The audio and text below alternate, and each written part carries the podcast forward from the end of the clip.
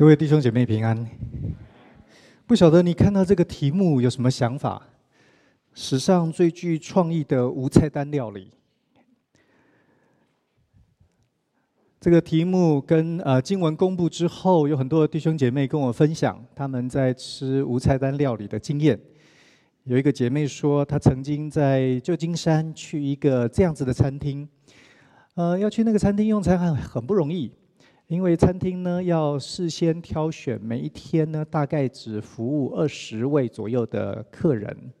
那这二十位的组合呢是由餐厅来决定的。餐厅会很刻意的挑您是呃哪一个民族文化哪一个地方来的，他希望你这个用餐的经验呢可以越丰富越多元越好。所以呢。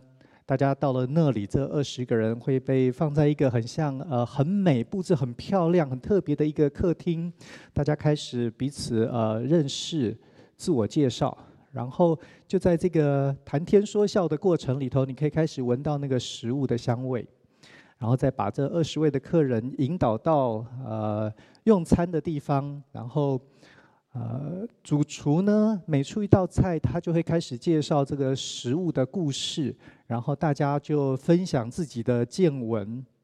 各位，如果是这样子用餐，这样子的所谓无菜单的料理，其实呢，它比较像是呃认识世界的深度旅游。你认识一些朋友，认认识一些食物，然后分享生活里头的所见所闻。我呃回想我自己，除了每一天回家吃晚餐，对我来说呃应该都是无菜单料理哈。嗯，我有一次很特别的经验，就是我那个时候刚刚到一个机构里头去参与他们一个呃服饰的计划，然后我刚到没多久呢，那个机构里头一位很重要的同工就跟我说，他请我吃饭，他带我到一个日本料理，那那里呢是无菜单的。进去之前，他告诉我说：“为什么他带我来那里呢？因为那一天是他工作的最后一天，他离职了。”我吓一跳，我想说：“哇，那这一餐吃起来是怎么回事啊？”他跟我说：“呃，他想要带我去这个餐厅，因为在过去这么多年来，他在那里服侍服务，他常常去那个餐厅。所以呢，那个餐厅虽然没有菜单，但是呢。”每一道的食物都跟他的服饰的经验很有关联。他要离开了，他还有很多的故事想要跟我分享，他很难呃取舍，所以最后呢，他说好，我们交给那个主厨来决定，他出什么菜，我就跟你讲那个菜跟我的故事啊。所以我们那天在那里吃了一大堆的握寿司，每一个寿司都有一个故事。他跟我分享那十多年。他的心得，我对食物不是很有感觉，我常常呃这一餐吃了想不起来上一餐吃什么，可是不知道为什么那一天的那一餐，我到现在还印象深刻。我对我吃什么，他讲了一些什么样子的心得和故事呢？呃，历历在目，很有感觉。我想对我们吃过无菜单料理的人来说，大概。也都是这样子的一个呃经验。为什么会没有菜单呢？显然就是要那个新奇，就是要那个创意。也许，也许是那个环境，也许是那个食材，可能它特别的健康，或者是品质特别的好，或者是那个搭配，呃，视觉的享受。呃，味觉的那个经验，是这一些东西让无菜单呢变成现在呃时下非常夯、非常流行的一个生活的部分。可是各位，如果你从这个角度来看，我们刚刚所读马可福音第六章的经文，耶稣所做的这一件事，你就会发现非常非常特别的地方。呃，请童工给我们刚刚的经文好吗？我不知道你有没有注意到经文里头所说的那一天吃这顿饭的人，其实他们本来没有要来吃饭呢。这些人追着耶稣到处跑，他们从各城各乡来，他们不是要请求耶稣供餐的，他们是要来听耶稣讲道的。时间都已经过了，过了用餐的时间，也没有人抱怨。是耶稣自己希望可以让这一些人有一次用餐的经验。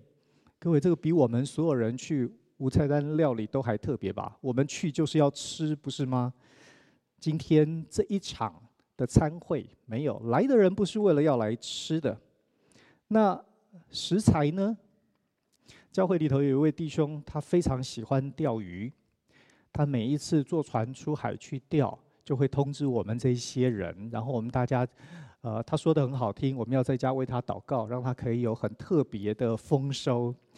没有人知道他那一天会钓到什么，哎，可是呢，他钓回来，我们怎么弄怎么吃，大家都觉得非常开心，因为非常非常的新鲜。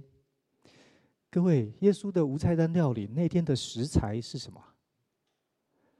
那天的食材是一个小朋友的便当，五个饼，两条鱼。哦，如果你从以色列人平常的用餐来算，这个食材实在不算精美。你知道以色列人吃什么吗？如果好一点的，他们会吃肉啊。大概最常看到的应该是羊肉。OK，呃。他们会有一些水果，比如说葡萄或者是无花果，在这里你都没看到。以色列人生活当中很常吃的奶酪，这里也没有。哎，以色列人很常喝酒，这里也没看到，只有很简单的五个饼、两条鱼，是无菜单料理耶。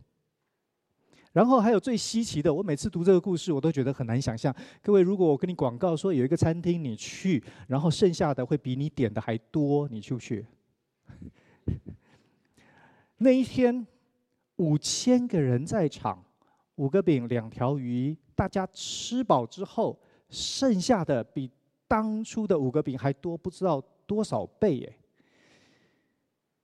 你有没有怀疑过耶稣？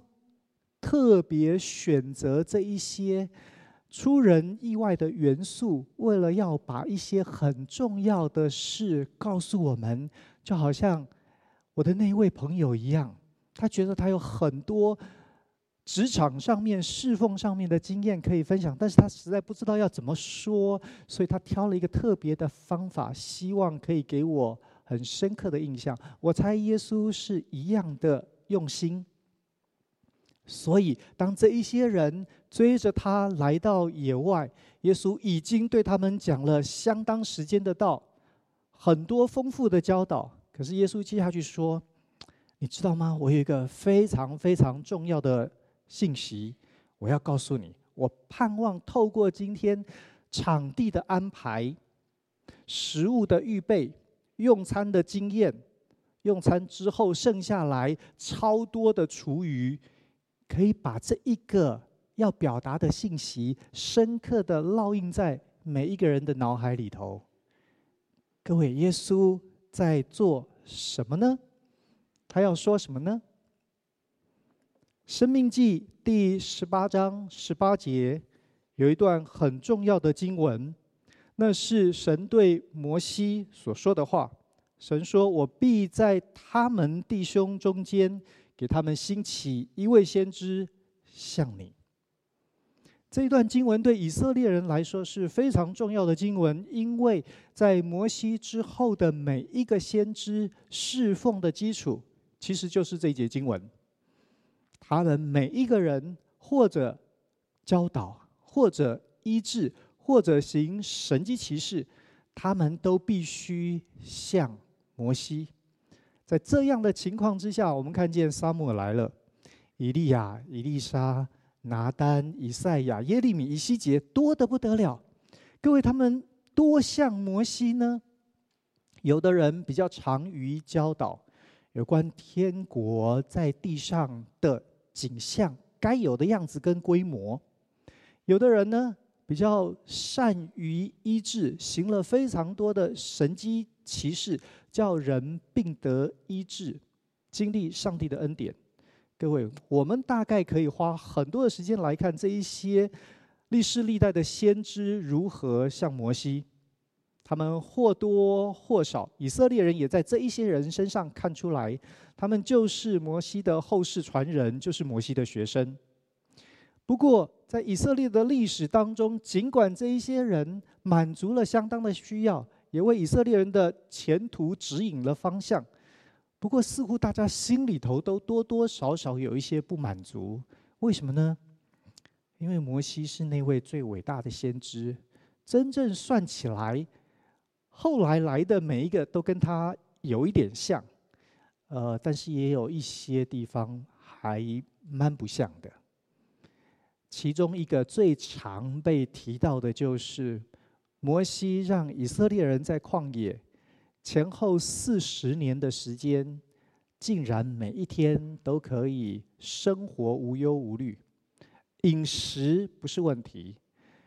玛拿的降下，让以色列人经历摩西在上帝的祝福和授权之下。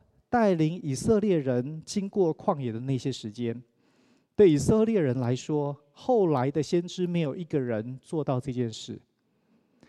所以弟兄姐妹，如果你在这个背景之下，你就知道那一天在旷野，那至少是五千个男丁的群众，当耶稣用五饼二鱼喂饱他们的时候，那一些人在吃饼的时候，也许一开始没有特别的意识。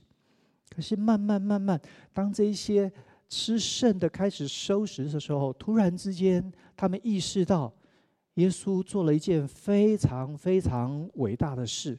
耶稣用这个行动，用特别的场景和安排，要告诉所有的人，《生命记》十八章十八节的经文，经文今天在众人眼前应验成就了。他是那一位神对摩西所说的。我要兴起一位先知，向你的那一位。之前的先知大概可以说都是接续摩西的侍奉，传承摩西的重责大任。他们也的确忠心的摆上了。可是大家都还在等那一位真正可以像摩西的，是摩西让以色列人脱离。埃及的奴隶生活，是摩西让以色列人进到应许地，享受上帝给他们的家园，给祖先的应许。他们在那里成家成国。以色列人在历世历代又落在很多的限制或者捆绑当中，所有人都在等。兴起的那一位真正像摩西，或者说比摩西更大的先知，可以一次一劳永逸的解决人被罪恶、人被私欲、人被邪情所捆绑的奴隶的生活。他们要再一次和神恢复那个好像父子的关系，重新享受自由。重新享受一切上帝的创造，可以成为美好，而不会成为诱惑，成为试探，成为捆绑。各位，耶稣那一天在那里，不是单单只是变个魔术、行个神迹而已。其实特别的安排，要表达一个特别重要的信息，也就是他是谁，他的身份。透过那个那天所做的，这一位无菜单料理的主厨，原来是以色列众人所盼望、所所等候的弥赛亚。耶稣做这件事情，其实就时间点来说也很特别。马可福音六章十四节告诉我们，那是希律王把施洗约翰给处死之后的时间。我们都知道，施洗约翰和耶稣两个人有非常非常相似的地方，他们也有一点点亲戚的关系。在百姓的印象当中，施洗约翰和耶稣几乎是密不可分。各位，你知道，西律王本来不愿不愿意下手害施洗约翰，可是，一旦逼不得已下手之后呢？对以色列众人来说呢，情况很紧张。西律王很有可能一不做二不休，很有可能恼羞成怒。既然已经把西西约翰给处决了，那干脆连耶稣一并处理，免得夜长梦多。这是当时大部分人的判断。我不晓得，如果你是耶稣的朋友，你你会给他什么样子的建议？哈，情势很紧张，呃，风云诡谲，没人知道希律那只狐狸在打什么算盘。我们可以看得出来，耶稣的门徒其实是希望耶稣低调，呃，避避风头。我们不需要跟那一种没有道理、说不定没有什么常识的人一般见识。留得青山在，不怕没柴烧，何必争这一时呢？大部分的时候，在传道侍奉生涯里头都很低调的耶稣，不知道为什么，施洗约翰死了之后，耶稣却在荒郊野外，在那五千多人面前，就明明白白的用五饼二鱼喂饱了这些人。他们不是只有。看见而已，每一个人都吃了，每个人也都吃饱了，说不定还参与在那个收拾厨余的过程当中。所以弟兄姐妹，耶稣在最该低调的时候，一点也不保守。耶稣呢，做了这么一件事，他如果有脸书的话，粉丝立刻增加五千呐。耶稣告诉众人：“我是那一位。”上帝应许要赐给你们更大、最大的那位先知。我的时间在我的手中，不在希律的手中。时候到了，我要你们知道，上帝的话应验成就在你们面前了。弟兄姐妹，这件事情其实非常非常值得思考。在宗教当中，今天。呃，我有一段时间在中原大学教宗教哲学，大学生很常谈他们的宗教经验，他们信仰里头的一些体会。大部分的人谈到宗教、谈到信仰的时候，他谈什么呢？谈我的感受，我有一些呃特别的经验，我有一些想法。哦，这个庙、那个神对我来说有什么意义？可是我不晓得你有没有注意到。在耶稣表明身份的这件事情当中，完全不是这个逻辑和想法。以赛亚书四十一章二十一到二十三节这段经文，这是旧约圣经里头很特别一段，神对假神、对偶像、对人所敬拜侍奉的神明所公开宣告的一个挑战。说什么呢？你们呈上你们的案件。声明你们确实的理由，声明什么呢？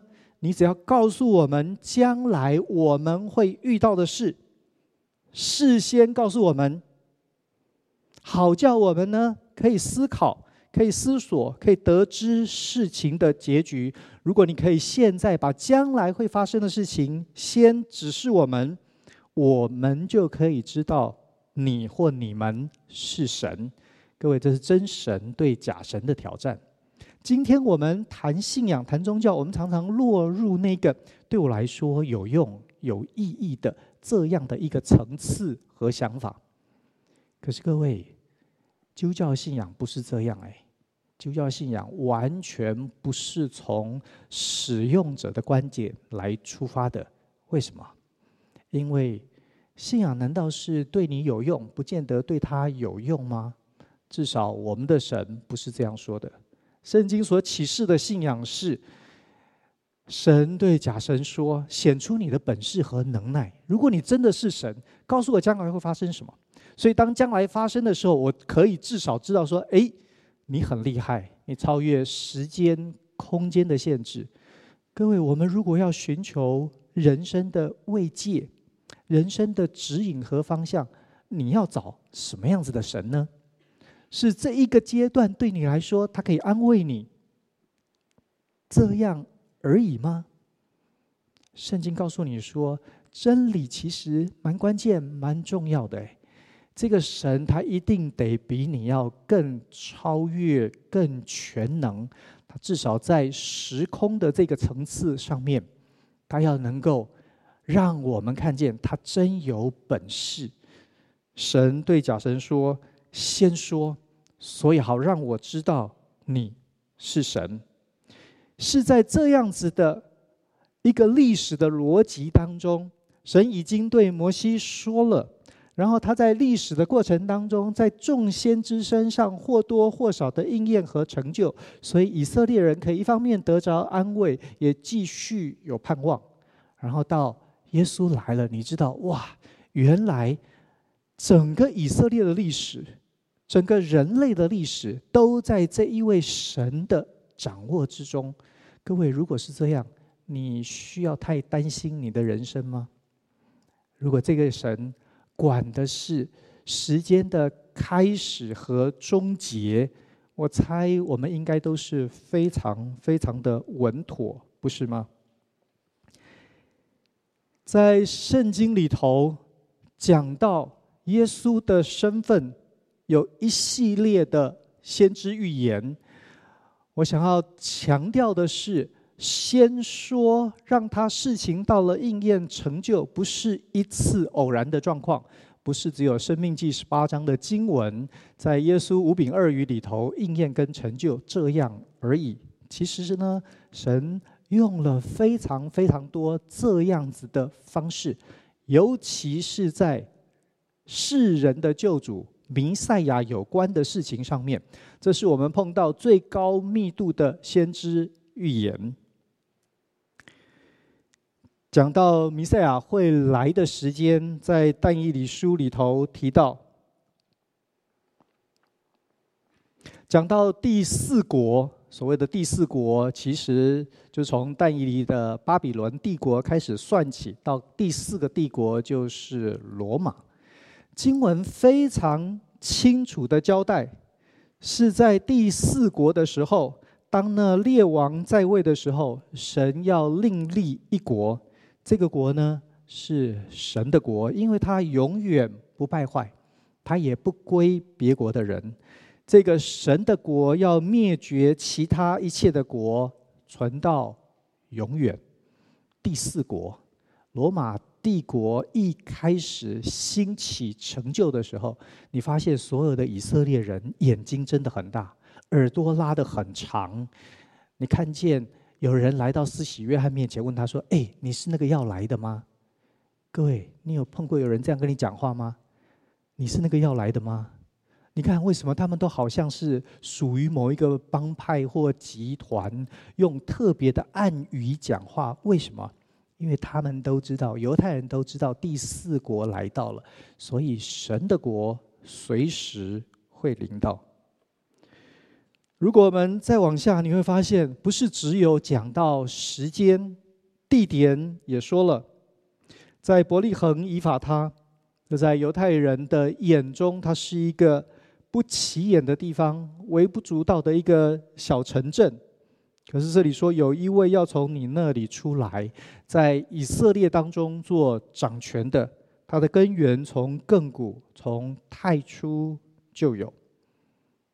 有时间，有地点，然后呢，有有关弥赛亚出生的经文，在以赛亚书里头告诉我们说，必有童女怀孕生子，要给他起名叫以马内利。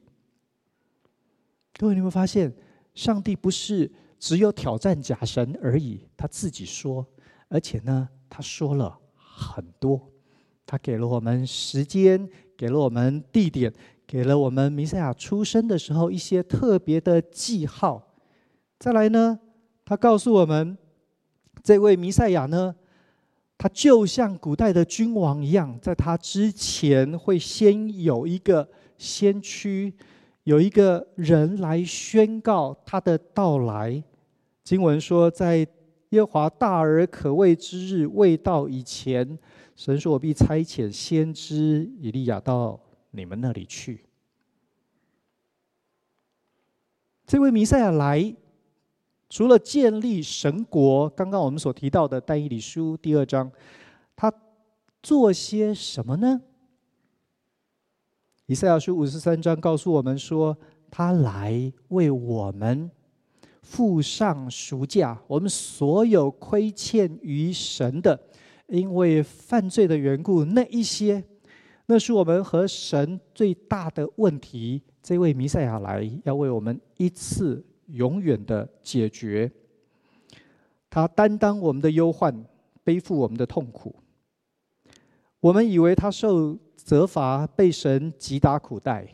我们以为这个人或者命运特别的不幸。我们以为他干了什么坏事。经文告诉我们说，不是的，他是为我们的过犯受害，为我们的罪孽压伤。他不但为我们承担刑罚，他承担刑罚的结果呢，要让我们可以真正得到平安，得到医治。虽然我们都如羊走迷，个人偏行己路，耶和华使我们众人的罪孽都归在他的身上，因为他要成就的，他的生命里头有一个很重要的侍奉，就是为了我们所有的众人，我们得罪神罪孽的问题一次的解决。上帝给了我们非常清楚先说的指示，到事情成就的时候。你可以不但认出神的仆人，你可以认出说这话的是真正的神。下一段经文是弥赛亚的复活，诗篇十六篇说：“你必不将我的灵魂撇在阴间，不叫你的圣者见朽坏。”弟兄姐妹，你有没有发现？因为时间的关系，我只有挑了几个我觉得比较简单、具有代表性的经文。你有没有发现，它几乎涵盖弥赛亚从来到死到复活这一段时间里头重要的时刻？它让我们几乎可以说是无可推诿。有这么清楚的预言和应验，你可不可以认出耶稣是那一位要来的基督，要来的？弥赛亚呢？当然，我们再回过头来看，在马可福音第六章里头这段经文，你仔细想一想，耶稣要让生命记十八章那一位那个那段经文，那位要来的先知，像摩西的先知这样子的应许，他要成就。各位，你仔细想，耶稣让他成就的方法有一点特别，对？因为摩西是让马拿从天降下，大家去捡拾马拿。可是耶稣呢？耶稣不是从天降马拿，对不对？耶稣用的方法是什么？是一个小孩子的五饼二鱼，然后拿来和大家分享。各位，这个呃应验的方法有一点特别哦，至少在马拿里头没有吃到鱼嘛，对不对？而且呢，呃，为什么会是一个小朋友的付出摆上，然后变得多而又多，满足众人呢？它跟原来至少，如果你是呃非常工程背景的、机械的对应的思考的话，你会发现这个预言到应验成就中间似乎有一点特别。那耶稣在做什么呢？我在想，就好像圣经里头其他的地方，所有的这些预言的应验和成就，各位，它不是单单神说要这样，然后事情就真的这样而已。我们的神通常在这个当中，在他成就的部分，使得他更为丰富。也更为精彩。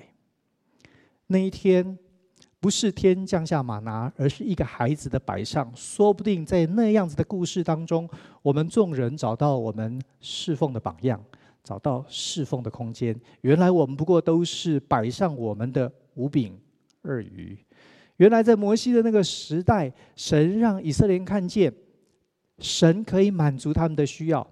可是，在耶稣的成就里头，耶稣让我们看见，是他可以成就，可是他就是喜欢我们每一个人付出我们的一点点。我们要在这个当中经历，原来我们的一点点也被神这么的重视和欣赏。各位，你有没有想过，为什么一定要有剩下来的？还要告诉我们说，收拾起来装满了几个篮子？你有没有觉得这个细节很特别啊？我在想，也许那要告诉我们的是，神成就的超过我们所求所想，或者我在想，也许那是所有生态神学的起点呢？告诉我们说，哦，原来耶稣很注重环境的呃不受污染哈。各位，在那个成就的部分，当它有些微的改变的时候，它产生了非常非常大的意义，因此我们不再只是旁观者。我们被要求参与在其中。当我发现耶稣的这个应验跟成就有这样子的可能的时候，我就在想：哎，那这个饼会不会有后续其他的故事呢？果然，在马可福音十四章，那是耶稣设立圣餐的场景。各位，我猜对门徒们来说，饼。因为耶稣一次的使用饼成就了神迹奇事，所以他们眼睛都睁得大大的。每一次碰到饼，你记得有一次他们耶稣又提到饼，他们就想到笑的问题，有没有？哎，所以呢，对跟饼有关的这下都让他们呃警觉起来，兴奋起来。当耶稣设立圣餐的时候。各位，他好像带我们回到五饼二鱼的那个场景。如果你曾经在那里吃饼得饱，现在在这里，耶稣告诉你说，那个神迹真正要说的，还不是他满足你身体生理的需要而已。他告诉我们说，他是那个剥开的饼，为我们众人所舍的。是吃他的饼，吃他的身体，我们因此在灵里头永远的满足。透过一些不是机械化一对一的对应，让所有的应许可以持续的产生。也因此，今天基督徒在教会里头，当我们每一次领圣餐，各位，我们都好像回到，也许是旷野里头的马拿。也许是五饼二鱼，也许是耶稣最后的晚餐。然后呢，我们盼望在新的新天新地、上帝的国里头，和主耶稣再一次的领那个饼和杯。除了持续的应验之外呢，我发现其实它还有一个。很重要的是，我们参与在其中的部分。在马可福音结束的时候，第十六章，门徒们又重新一次的和耶稣坐席，耶稣向他们显现，然后耶稣讲了一段很有趣的话，他说：“你们往普天下去，传福音给万民，信而受洗的必然得救，信的人必有神迹随着他们，就是奉他的名赶鬼、说方言、手拿蛇或喝了什么毒物，也不必。”也不受害，手按病人，病人就必好了。各位，最后这段话其实很简单的要说，就是门徒们要做耶稣原来做的事。各位，从五比二鱼开始，耶稣显明他的身份。我们以为我们罪孽在他身上，我们得救赎了，因为他是那个应许更大的先知。呃，他解决我们所有的问题，不是这样，不是这样。而已。为什么？因为那样你只是旁观者。可是上帝的计划是迎接我们每一个人重新回到家中。所以呢，那个预言和应验中间差异的部分，因为那个就成为我们参与的部分、经历的部分。我们一直不断的看见那个差异的部分在产生新的意义，也也变成新的邀请。然后我们。参与在其中，我们一开始以为我们不过就是在耶稣的跟前啊，得到一些属天，好像呃面包屑一样子的恩典，然后我们就得饱足了。我们发现神并没有以此为满足，所以他邀请我们进到他的家中，我们成了耶稣的门徒，我们满足了。我们却发现神还没有满足，在这里，耶稣让所有他的门徒成为他的代表，他们去到哪里，就像耶稣去到哪里一样。弟兄姐妹，这是我们的信仰。我们的信仰是有一位神不断的挑战我们，他看重我们，他对我们众人抱着很高的期待，而且他也愿意赐给我们能力，带我们往前走。信仰不是从我们个人受众的角度来出发，好像我们觉得，呃，这个信仰那个拜拜某一个庙，好像暂时解决我的问题。各位，那个层次，坦白说，真的有一点低。信仰在至少今天这段经文告诉我们，上帝是信实可靠的神，他先说了，让成就的部分就在你眼前，因着他的信实可靠，所以你可以相信。你不但可以相信，你。当你发现他是信实可靠的神，又是充满创意的主，弟兄姐妹，我发现至少在基督徒的生活里头，我们应该要有两个很明显的指标、记号、特质。第一个呢，是在神的全能和信实之上，我们应该要可以喜乐。我们应该要可以喜乐。你有没有发现，耶稣那一天布置那一场场景？很有趣哎，他可以很简单的让天降马拿，大家都发现了，我们就拍拍手回家。他没有哎，他好像导一出戏一样。你回头看，你不会觉得他很幽默吗？你会觉得他让众人在那个过程当中发现，哇，原来我们都有份，原来我们亲身参与在其中。有一位可靠、信实的神，是我们。信心喜乐的原因。第二个，我觉得在基督徒当中，我们说不定应该要更多效法耶稣的那个呃创意哈。如果耶稣让我们都可以像他一样，各位，为什么耶稣说就是喝什么毒物也不会受害？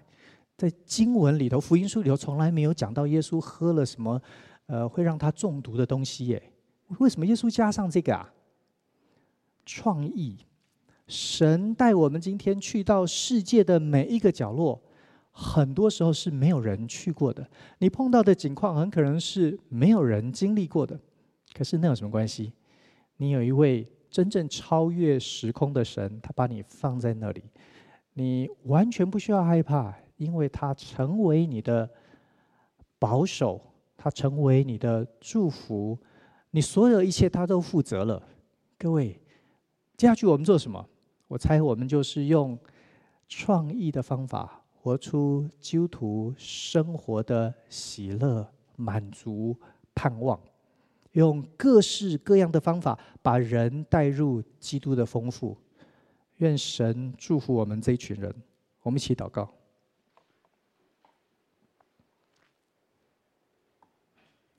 谢谢恩主。谢谢恩主，按着上帝的话来到我们当中，让我们看见你就是那位按着应许而来的救主弥赛亚，我们的耶稣。谢谢主，不但使我们看见预言应验成就，也让我们可以常常不断的经历在当中，我们成为应验的一部分。谢谢主，你把我们差遣进入这个世界，让我们可以继续在不同的地方经历你新而又新的恩典。求主赐给我们满足的喜乐，赐给我们热情，赐给我们理想，赐给我们创意，好让我们在世界的每个角落和周围的人一起经历你是真实永活的神。我们这样祷告是靠耶稣的名，阿门。